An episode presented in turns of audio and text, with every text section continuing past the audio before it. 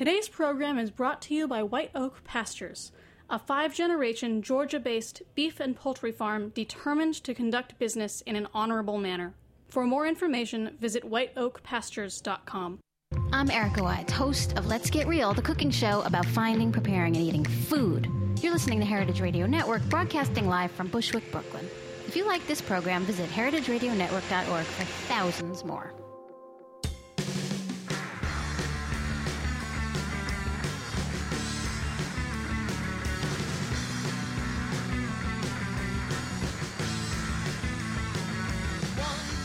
Hey, and welcome to After the Jump. I'm your host, Grace Bonney, and today we're coming to you from Roberta's in Bushwick, Brooklyn. You can listen to After the Jump every Wednesday at 1 p.m. on heritageradionetwork.org or download the podcast on iTunes anytime. The holidays are here, and more often than not, they get the best of us. It's not only stressful for shoppers and travelers, but for business owners too. Independent artists, designers, photographers, and makers of all sorts have an endless sea of craft fairs, holiday markets, sale, and giveaway options that can lead to huge sales and a boost in brand exposure, but can also lead to confusion and opportunities that don't always fulfill their return on investment. So today I'm joined by one of my favorite artists, Nick Newcomb. Hi, Nick. Hey, thanks for having me. Nick and I like to talk about the business side of the creative community whenever we're together, and I have a lot of trust and respect in his opinion on these topics. So today we're going to help all of you and your businesses navigate the sometimes tricky world of holiday sales. So thanks for being here, Nick. Thanks for having me. It's Um, how are you holding together the holiday season so far? it's just picking up. Yeah, it's good. a little tired. So you run your own label where you make and sell all sorts of really beautiful tableware and lighting, sculptures, and so many more things. But um, you also work for another designer during the day. So you've got experience in both ends of the design world, working for a larger company and a smaller company. For you, what are sort of the best and worst parts of being a designer around the holidays? The I'll start with the positive. The, the the best is always the excitement of the client and wanting something, and, and they're they're so enthusiastic about it. It's usually a gift, or they're they're putting together an event and they just want to decorate their home, and so they want it right away or yesterday, and it's quick problem solving in the moment and making them happy. And so it's it's a great way to just kind of support them. Yeah. What about the worst parts? The worst part is the same. it's it's it's um it's sometimes it's just late nights getting it done, uh, getting it out in time, begging the UPS driver to to take your package. Uh, not too long ago, I chased a UPS driver all the way down to uh, the Rockaways, uh, thinking he would have a stop coming up, and uh, he was on his way back to the uh, the terminal, and so I, I I pulled up against him and said, "Please, please, please, please take my packages," and he did. So it's it's, it's about getting there on time and, and the hustle. I, I feel like shipping is always the thing that complicates every holiday design Yeah. situation. Yeah. Um, I think for me, I feel like coming from the other side of this, and Nick and I are basically going to sort of address all these issues from the side of the maker and the side from sort of the press PR angle. Um, and for me, I feel like the thing I hear from people the most is that it's both good and bad to sort of be in the sea of holiday sales because it's easy to get lost in sort of all of the giveaways and the press and the gift guides that happen. But they're also a chance to sort of get exposure when you may not typically get exposure in those before. Yep. Um, and I think you were talking about clients. I think it's a probably the one time of year, other than maybe birthdays, but those aren't all uniform, where people are actively looking for things to buy, and that just doesn't happen at other times of the year. So it's like your one time to grab people who may not normally invest in things, especially handmade things, when the price point's a lot higher. Right. Um, and I think for me, and I, I mean for you as well, in this sort of sort of small scale, like domestic indie business, that's a huge selling point. I feel like for holiday times is that people want to be able to shop local or shop small. Like if I'm thinking about that, like American Express small business, like Right. Saturday campaign. And have you seen that angle be something that's a selling point these days? Definitely. Uh, there is a, a growing movement, and there's a long way for it to go uh, for people to buy local, just like they eat locally or they purchase food like locally. And I think that food movement is moving into the home and home goods, uh, which is really exciting. And I think it's important. And um, and so, especially here in New York, people want to say, "Hey, I know you make stuff. I want to support you, but I also want to give my friend a gift who likes local things and they like handmade things." And so it's this nice kind of cycle of support and and it goes back to voting with your dollars. You know, I'm going to support the makers and I'm going to spend 5 extra dollars on a handmade mug than going to a big department store and, and getting it for five dollars less. And there's something special about that. And for me, that extra sale makes or breaks me. Um, so it really helps. And anyone that can spend that extra money and that attention to detail, it, it's their way of supporting the community and their values and, and passing that along.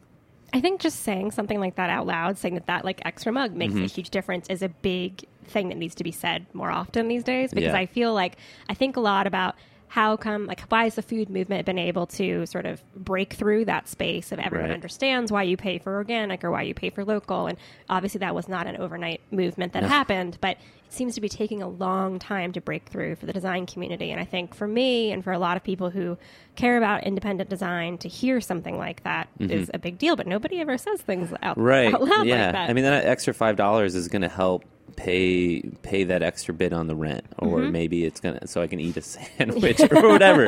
Um i mean it it all adds up and it's it's it's important. Yeah, I think uh, one example I always go back to in my head is a couple years ago, um, along with two friends of mine, I organized this uh, like a holiday fair in Portland, Oregon, and I remember there was this one maker, Ed Wan, who told me he sold out everything on the first day of this bazaar, which was which was wonderful on its own. But he was saying he made so much extra money from that that he was able to take a car home. and you think about yeah. small things like that, and he was like, he grabbed my arm and he was like, I got to take a car home. I didn't have to take the bus home. And when you're carrying all of your, you know, if you've been to a craft fair, there's all sorts of stuff people have to carry to and from with their packages and all that stuff. So for him to have that like little bit of convenience Mm-hmm. was such a huge deal. And I think if you think about somebody who's like, ah, I could just walk into this big box store and buy something versus I can Right. spend 10 or 15 extra dollars with this maker, like you have the chance to make a big impact in someone else's life. Big time, yeah. Those things should be talked about. Um, so let's talk about some good things that you can do to make the most of uh, sort of the holiday time. Because there are a lot of things people can do, even right now. Like, if I know it's too late to usually sort of get print press for holiday stuff right now, but there's a lot people can do. What are some things you like to do um, this time of year to really make the most of it?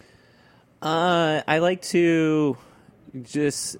I mean, the holidays are all about getting out there and being social, and and in a way, you're promoting your brand, but you're connecting with your audience. You're connecting with your friends, who in the beginning, though, that's your audience and your family, and you're just kind of like getting excited and just sharing the love and saying thanks for the support. And it all comes back. Uh, so they go invite some people over for some drinks or dinner or something, and, and maybe make somebody something, and um, that support will come around when it's time to purchase gifts for everybody, and then they'll say, "Oh, wow, yeah, that's right. Nick makes X, Y, and Z, and he can help me out with this, and I can help him in the same moment." I think that social aspect is a big Mm-hmm. a big part that I think especially when you're tired and overworked as a maker and you know as somebody who works two jobs at the same time there's Right. not a lot of spare time but that little bit of effort goes a long way. I think for me the the biggest thing that a designer or maker can do this time of year is to take a little bit of extra time to tell their story. and I think yeah. that when you think about price points when you're dealing with independent design is that the way you sort of break through with people and catch them and make it click is to actually see them face to face, to tell about your process, to tell Mm-hmm. about how that happens, why things cost what they cost, where you source your materials, why it makes a difference. Look at the people who work for your company, where they are every day. And I think it doesn't have to be a difficult process. You can use Vine or you can use Instagram or you can use Pinterest and you can pin pictures of your studio and your process and all these things that are kind of free resources to get the story out there. I think that's a big a big thing to do. Yeah, and well, and your role as someone who has such a, a design-heavy blog, where you tell the story like that, is so beneficial for someone like me to say, "Oh, do you look at Design Sponge?" And then somebody will look at it and they'll be like, "Oh, there's this whole community of makers." Um, it, it really is supportive. I mean, as a as a blogger, as a writer, how do you tell that story in a way that it it's not beating it, it over the head, or it's it's keeping the attention without being too much, or vice versa? I feel like, and this is something I think makers run away from sometimes, is you have to be brutally honest and real about what that person's daily life is. I, this mm-hmm. is I've never met a maker who didn't want to use the word "we" versus "I," and this is Yeah. this is just like the food community. Every time you watch Top Chef and someone makes a dish and they present it, they go, "Today we have," and I'm like, "You're one person. The Right. own that one one of you just made that." And I think when it comes to small businesses, everyone wants to say like, "We at so and so ceramics company," and it's like, no, own the fact that it's you. It's you and your dog out there every night making stuff, staying Mm-hmm. up late. To me, as as a buyer, uh, that's what I want to hear. I mean, I don't mind if somebody has employees. I think that's incredible. Mm-hmm. Right. I just think there's no need to sort of make things seem more grandiose than they are. I think it's nice to tell a very real, honest story. So Sure. For us, when we're trying to tell stories um, about someone's work, to make sure it's not repetitive, is you really try to get to the core of what somebody's real life is. Like, are they working several jobs? Like, what are they sacrificing? Mm-hmm. It's one of the reasons we included a question or added a question to the business profile series we do about what what have you given up to have the business that you have? Because Mm-hmm. I think it's important for people to know that everyone thinks like, oh, these people are living the dream and they're making Mm-hmm. stationery all day. Like that sounds great on the outside, but Mm-hmm. I'm sure you know, like there are a lot of things you give up to run an independent business. And Right. so I think people talking about them is something that really makes people connect with them a lot more. Right.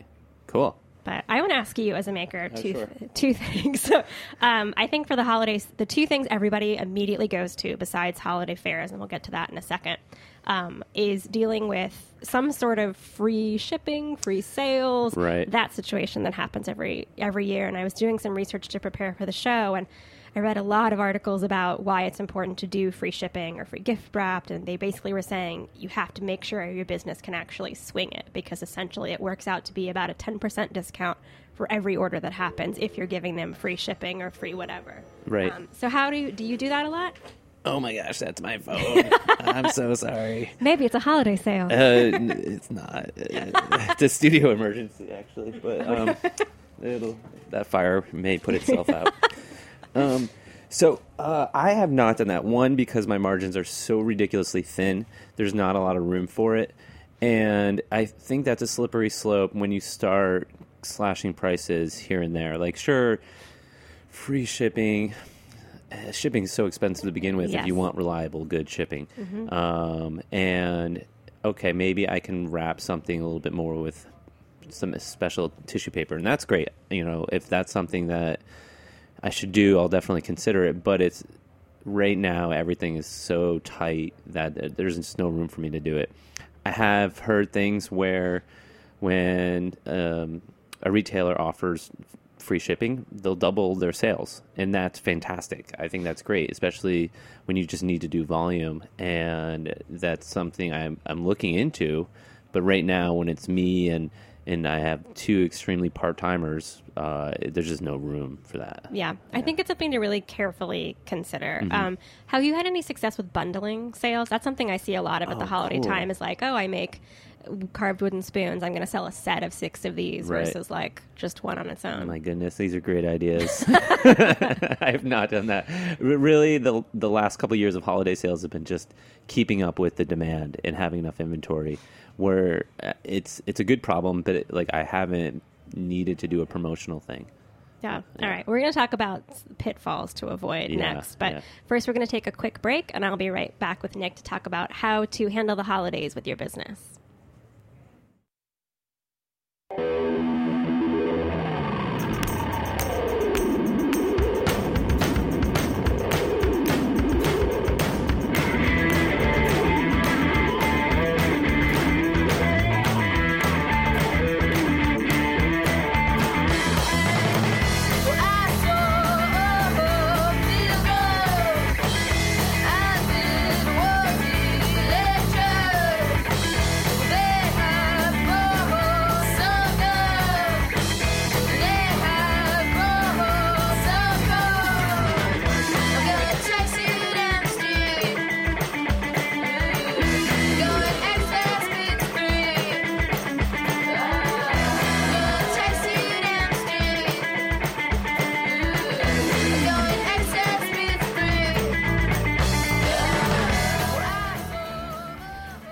Welcome back to After the Jump. I'm your host, Grace Bonney, and today I'm talking with Nick Newcomb about how your business can make the most of the holiday season. So, I want to get into the nitty gritty, which is basically how do you avoid the pitfalls that happen with holiday selling? So, Um, I want to start with with my tips because I feel like Yeah. one of the things I hear from a lot is sort of how things haven't worked out. And I tend to hear from people who want to know how to fix something or undo what's d- been done.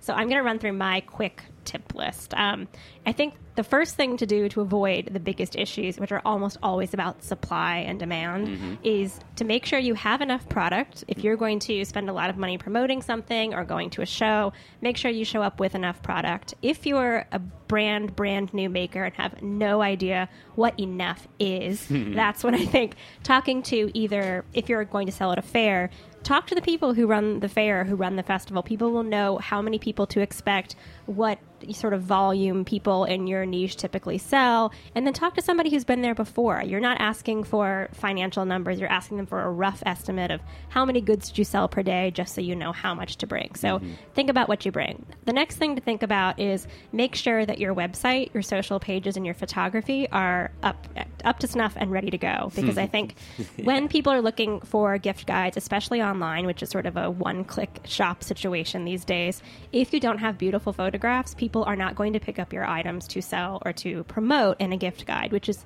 really honestly for me the fastest way to get things done these days is to get your work picked up into a gift guide. And if your photos don't look good no one wants to put them on a website that's all about something beautiful that people want to buy. So take a little bit of time before november to take some good product shots.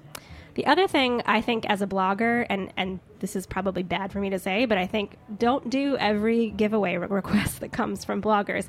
I hear about this more and more that bloggers are requesting tons and tons of free product to give away with the promise of this will lead to extra sales, this will lead to great exposure, and there is great exposure in, in being online and being in a blog, but if you do a giveaway with every single site, you are essentially making it known that your products are not worth as much as mm-hmm. everybody else's. So to put them out there, just really consider who you choose to do them with, why you're doing them, and if you do them, use them as an excuse to sort of branch out to a different audience you wouldn't typically be in front of.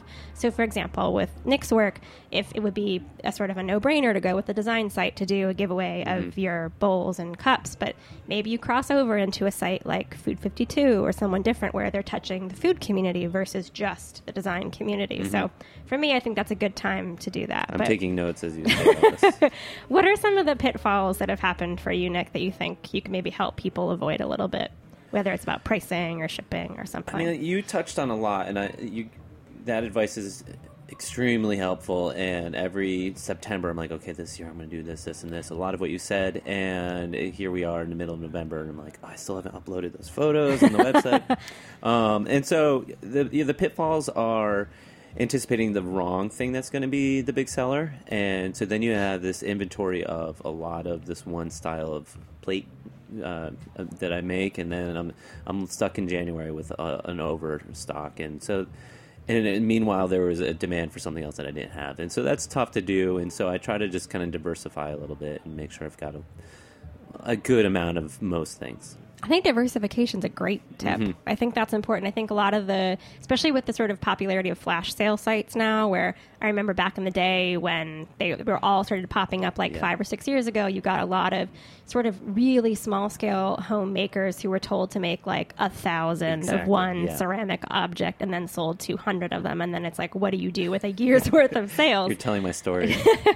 So I think that's where talking to people who are sort of peers, trusted peers, of Mm-hmm. course, because I know not everybody wants to share that information, to try to get a good idea of what holiday sales are like if you've never been through one before. That's where Mm-hmm. that come in, comes in real handy. Um, one thing I want to suggest to people as well is to, if you're able to, please offer international shipping and expedited shipping, but with your customer being the one who pays the cost for that. Oh, yeah. I cannot tell you how many people I hear from in the UK and in Australia whose design sensibilities are so similar to those in mm-hmm. the US right now, who would love to buy things that they see on design blogs and in design magazines in the US, but there isn't even an option to ship that internationally. And I think a lot of times sellers feel like they have to take that burden. But if your international customers are willing to pay for it, mm-hmm. give them a cutoff. Say, if you don't order it by November 29th, I cannot promise that it will get there, mm-hmm. and limit it and take advantage of that to see if you can break into a different market. I think a lot of times people just want the option, and if they see you can't pay to have it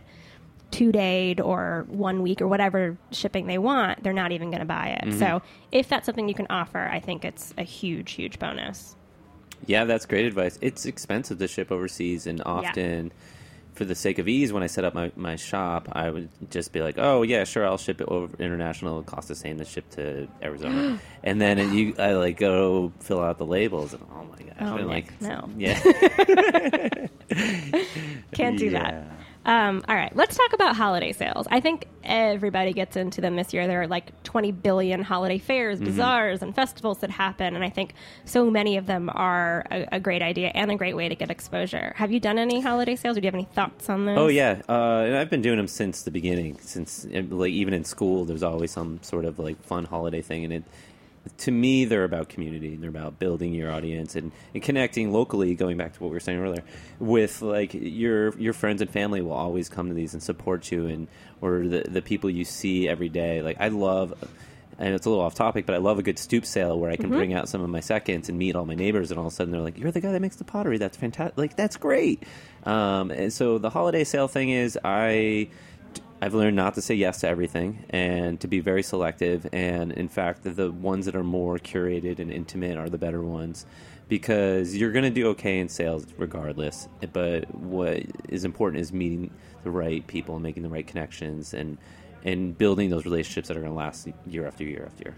Absolutely. I, I think that's probably the number one tip I would ever have for anyone doing a holiday fair is to look at the people you're going to be next to, Mm-hmm. to pay attention to how the show's being curated, because especially if you're somebody making something by hand that comes with a price point that reflects that time and effort, for you to be next to somebody who is importing something or not make it's like machine made and the cost is going to be so much lower Right. for you to sell a hundred dollar sculpture next to somebody who's selling like a seven dollar mm-hmm. other thing, mm-hmm. it's a difficult comparison for shoppers to make. And they say, well, here are all these people selling inexpensive things. Why would I buy the hundred dollar item? So Exactly. you really have to make sure that you're contextualized in a way that benefits your work.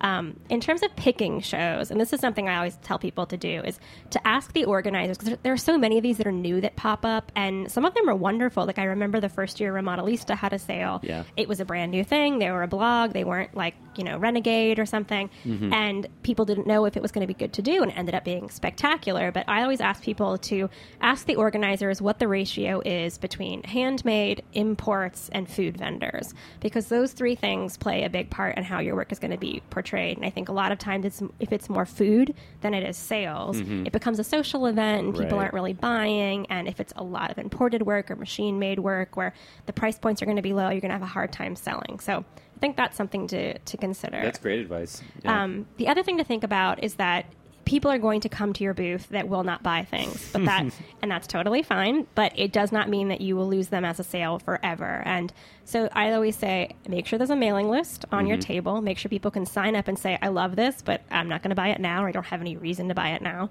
Make sure you have business cards. If you have catalogs or product lines, put those out as well.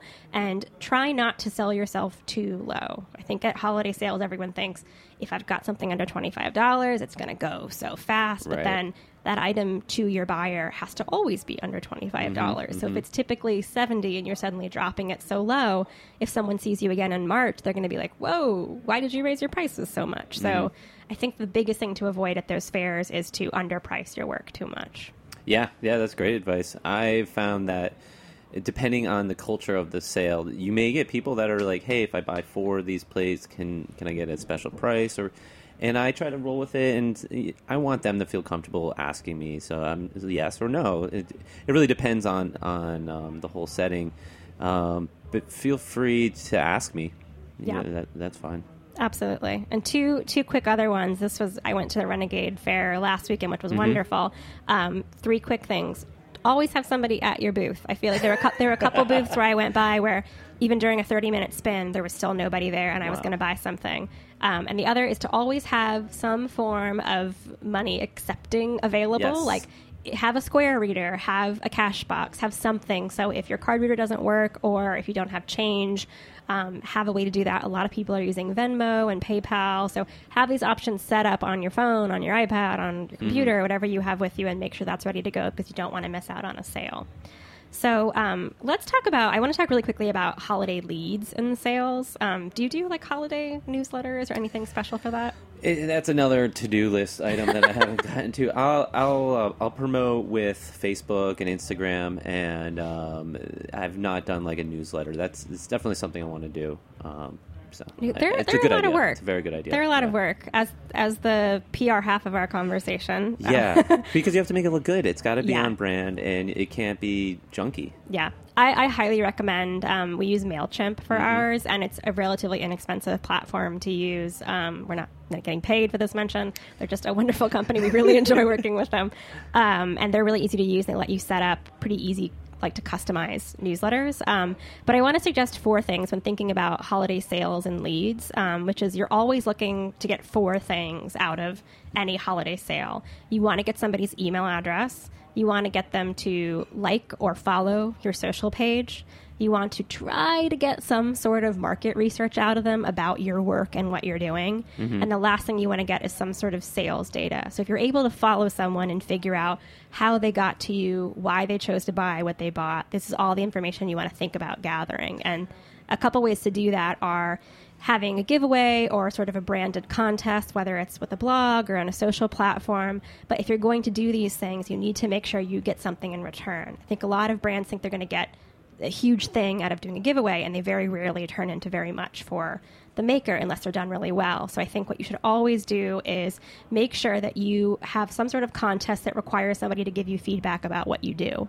So if you're giving away a whole thing of tableware, make sure they're leaving a comment about what's the one thing you'd love to see me make that I'm not making Yeah. right now? Yeah. Or what color would you like to see something sold in? So you're getting free market research from your audience. Um, West Elm did this on Design Sponge, and it was the smartest thing I had ever seen. They got like 700 comments people left about what they would like to see West Elm sell that they're not selling. And I just thought that was the most genius way to Yeah. use that contest. So always make sure you're getting something else in return. So before we run out of time, I want each of us to share or share our sort of top five tips for holiday selling. So I'm going to have you go first, Nick. What are your your top five tips for everybody listening? Plan, create a schedule. Uh, yeah, know when the holiday sales are. Plan when you're going to send an e-blast or send a, a um, something on Facebook or get get it out there and get ahead of it. Um, don't overcommit. The holidays are a chance for you to enjoy the holidays, um, and the the sales are fun. So enjoy those, but make sure you give yourself a day off just to, to sit back and, and maybe enjoy a glass of wine. Um, keep your cool with your clients. They're going to be very demanding. They want it all yesterday, or they want it shipped direct to their loved ones, and you sh- should be able to pull that off as long as you maintain composure. Um, and at, at a holiday sale, bring good packing materials. Um, it's it's kind of sad when you, as a, some as a buyer, as I- when I was a buyer, I would buy something and say, "Okay, cool, can you wrap that up?" Thinking I'm just going to put it, a bow on it and give it to a friend, and it's wrapped in old newsprint, and it just doesn't project the the specialness of the the purchase. So is that five? I think so. Okay. Yeah, the I- last one's good. I think okay. a lot of people don't bring like Yeah, appropriate get, just packing. Get some good tissue paper and Yeah. a nice brown bag. And a little just a nice butcher's twine, like Yes, any exactly. Mm-hmm. something really simple. It doesn't have to be an expensive material, but it makes a big difference. Um, okay, my top five are number one: keep pricing in mind. So don't lower your price so much that you're pricing yourself out for the rest of the year.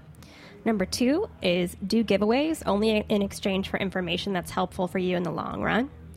Number three, use your in person events as valuable ways to tell your story. Make sure you look at the people in the eye who are coming to your booth, shake their hands, get some information from them, but be friendly about it.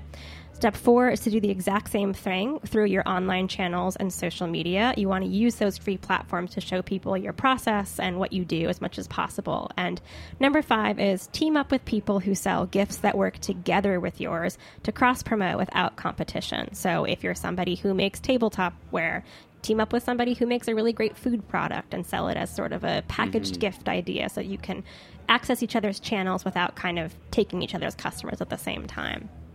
You're good. that's my- You're really good. Thanks, Nick. um, so those are my top five. We're almost out of time, but you're not getting away without Uh. some quick questions, all of which will be holiday themed today. So get ready. Let's do it. Number one, what is your go-to gift for the holiday season? Am I giving it or? Giving it. Um, I'll I'll grab something that I I made yeah, something that it was like a one-off. It was an experiment. What's your favorite holiday food or drink? Oh, holiday drink. It's it's So many to choose It's from. definitely a drink, but uh, it, uh, it's every holiday champagne. Ah, good yeah, one. Yeah, Uh, what's your favorite holiday movie? Home Alone. Ah, good choice. What is the one gift you're hoping to receive this year? Oh, something thoughtful. You know, when the person thought about the the giftee, you know, that's when it's really special. Yeah. Last one. What was the best holiday gift or surprise you received when you were little? Oh, a He-Man tent. uh, Santa dropped it off, and it came with a sword and a shield and plastic cuffs, and I I hooked it up next to my uh, closet. So it was like it went on. You go through the tent to get to the closet. It was pretty good. That's that's pretty epic. Well chosen. What about you? Do you, do I get to ask you questions? Oh no, we're out of time. Never. I get to ask you the questions. Uh, Nick, thanks so much for a being here. Happy Where can everybody find you online? Um, Instagram is the quickest, most immediate stuff. That's Nick Newcomb, N I C, Newcomb, N E W C O M B. Um, Facebook and my website, nicholasnewcomb.com. Good stuff. Thanks for being here. Thanks to all of you for listening, and we'll see you next Wednesday. Happy Thanksgiving. Thank you. Thanks for listening to this program on heritageradionetwork.org. You can find all of our archived programs on our website or as podcasts in the iTunes Store by searching Heritage Radio Network. You can like us on Facebook and follow us on Twitter at heritage underscore radio. You can email us with questions anytime at info at heritageradionetwork.org. Heritage Radio Network is a 501c3 nonprofit. To donate and become a member, visit our website today. Thanks for listening.